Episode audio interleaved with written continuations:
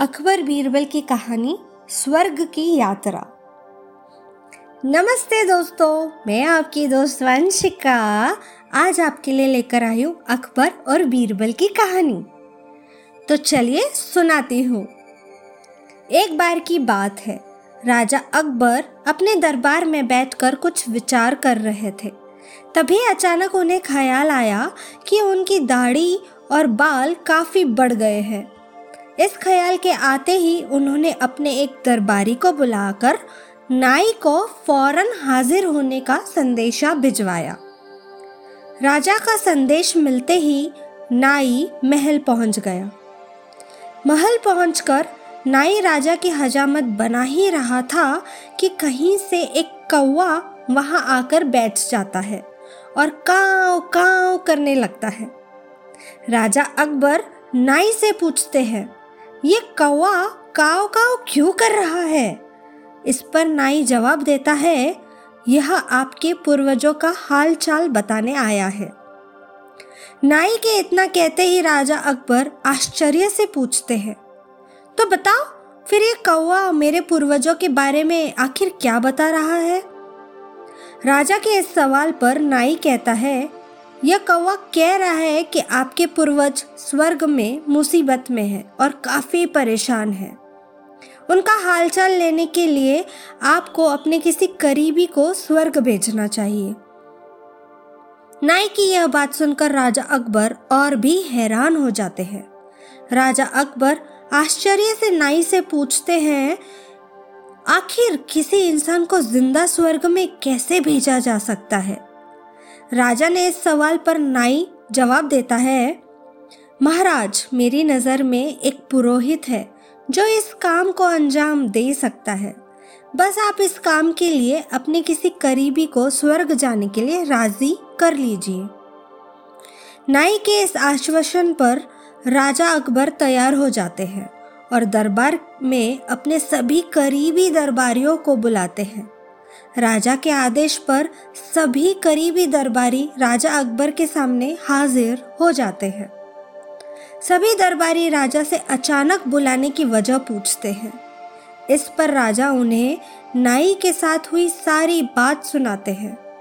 राजा की बात सुनकर सभी दरबारी एक मत में बीरबल का नाम आगे रखते हैं। दरबारी कहते हैं कि स्वर्ग जाकर पूर्वजों का हाल चाल लेने के लिए बीरबल से उचित व्यक्ति और कोई नहीं हो सकता। क्योंकि बीरबल हम सब में से सबसे ज़्यादा बुद्धिमान और चतुर है। इसलिए स्वर्ग में आपके पूर्वजों का हालचाल लेकर वह उनकी परेशानी का हल आसानी से निकाल सकता है। राजा अकबर दरबारियों की इस सलाह को मानते हुए बीरबल को स्वर्ग भेजने की तैयारी कर लेते हैं। इस बात का पता चलते ही बीरबल शहनशाह अकबर से पुरोहित को बुलाकर स्वर्ग भेजने की विधि के बारे में पूछते हैं। बीरबल की इस बात पर राजमहल में पुरोहित को बुलाया जाता है। पुरोहित के आते ही उनसे स्वर्ग जाने की विधि के बारे में पूछा जाता है। पुरोहित बताते हैं, आपको यहीं पास में मौजूद एक घास के ढेर में भेजा जाएगा। बाद में उस ढेर को आग लगा दी जाएगी। फिर कुछ मंत्रों की शक्ति से आपको स्वर्ग भेज दिया जाएगा। स्वर्ग जाने की पूरी प्रक्रिया जानने के बाद बीरबल राजा अकबर से करीब 11 दिन का समय मांगते हैं और पुरोहित को 11 दिन बाद बुलाने की बात रखते हैं। वह कहते हैं, मैं स्वर्ग जा रहा हूँ और कितने दिन मुझे लौटने में लगेंगे इस बारे में निश्चित तौर पर कुछ भी कहना मुश्किल है।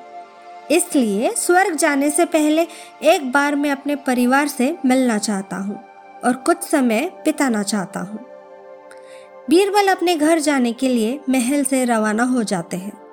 देखते देखते ग्यारह दिन बीत जाते हैं। बारहवें दिन बीरबल स्वर्ग जाने के लिए राजा अकबर के सामने हाजिर होते हैं। पुरोहित को बुलाया जाता है और बीरबल को स्वर्ग भेजने की तैयारी की जाने लगती है। पुरोहित बीरबल को स्वर्ग भेजने के लिए महल से कुछ दूर घास का एक ढेर लगवाते हैं। बीरबल को स्वर्ग भेजने के लिए घास के ढेर के अंदर भिजवाया जाता है। घास के ढेर के अंदर जाते ही पुरोहित घास के ढेर में आग लगा देते हैं और बीरबल को स्वर्ग भेजने की प्रक्रिया पूरी होती है। धीरे धीरे दो महीने बीत जाते हैं और राजा अकबर को बीरबल की चिंता होने लगती है। तभी अचानक बीरबल दरबार में हाजिर हो जाते हैं। राजा अकबर बीरबल को देखकर प्रसन्न होते हैं और अपने पूर्वजों का हालचाल पूछते हैं। तब बीरबल बताते हैं, आपके पूर्वज काफ़ी खुश हैं और मज़े में हैं। उन्हें बस एक ही तकलीफ़ है कि उनकी दाढ़ी और बाल काफ़ी बड़े हो गए हैं। जिन्हें कटवाने के लिए स्वर्ग में कोई नाई नहीं है। इसलिए वहाँ उन्हें एक नाई की ज़रूरत है। बीरबल कहते हैं, ऐसे में हमें आपके पूर्वजों के लिए एक अच्छे नाई को स्वर्ग भेजने की तैयारी करनी चाहिए। बीरबल की इस बात पर राजा नाई को स्वर्ग भेजने का आदेश देते हैं। राजा के आदेश सुनकर नाई घबरा जाता है और राजा के पैरों में गिरकर माफ़ी मांगने लगता है। नाई राजा से कहता है कि यह सब कुछ उसने वज़ीर अब्दुल्ला के कहने पर किया था। यह सब उन्हीं की साजिश थी, ताकि वह बीरबल को अपने रास्ते से हटा सके। अब राजा अकबर के सामने सारी सच्चाई आ चुकी थी। ये सब जानने के बाद राजा अकबर ने वज़ीर अब्दुल्ला को और उनके साथियों को दंड देने का आदेश दिया। अंत में राजा अकबर बीरबल से पूछते हैं, तुम्हें इस सच्चाई का पता कैसे चला और तुम घास के ढेर में आग लगाने के बाद कैसे बच गए? तब बीरबल जवाब देते हैं, आग में ढेर, आग के ढेर में जाने की बात सुनकर मुझे इस साजिश का अंदाज़ा हो गया था। इसी वजह से मैंने ग्यारह दिन का समय मांगा था। उन ग्यारह दिनों में मैंने उस घास के ढेर वाले स्थान के नीचे अपने घर तक एक सुरंग बनवा दी थी। उस सुरंग के ज़रिए ही मैं वहाँ से बचकर निकल पाया। बीरबल की पूरी बात सुनकर राजा बहुत प्रसन्न हुए और बोले, वाह, बीरबल, वाह, यह काम केवल तुम ही कर सकते थे। कहानी से सीख? बीरबल की स्वर्ग की यात्रा कहानी से सीख मिलती है कि सूझबूझ से, बड़ी से बड़ी परेशानी का हल आसानी से निकल जा सकता है। तो दोस्तों, कैसी लगी आपको हमारी आज की ये सूझबूझ वाली कहानी? मुझे कमेंट्स करके ज़रूर बताइएगा। मैं फिर मिलूँगी अगली कहानी के साथ। तब तक के लिए टेक केयर बाय अलविदा।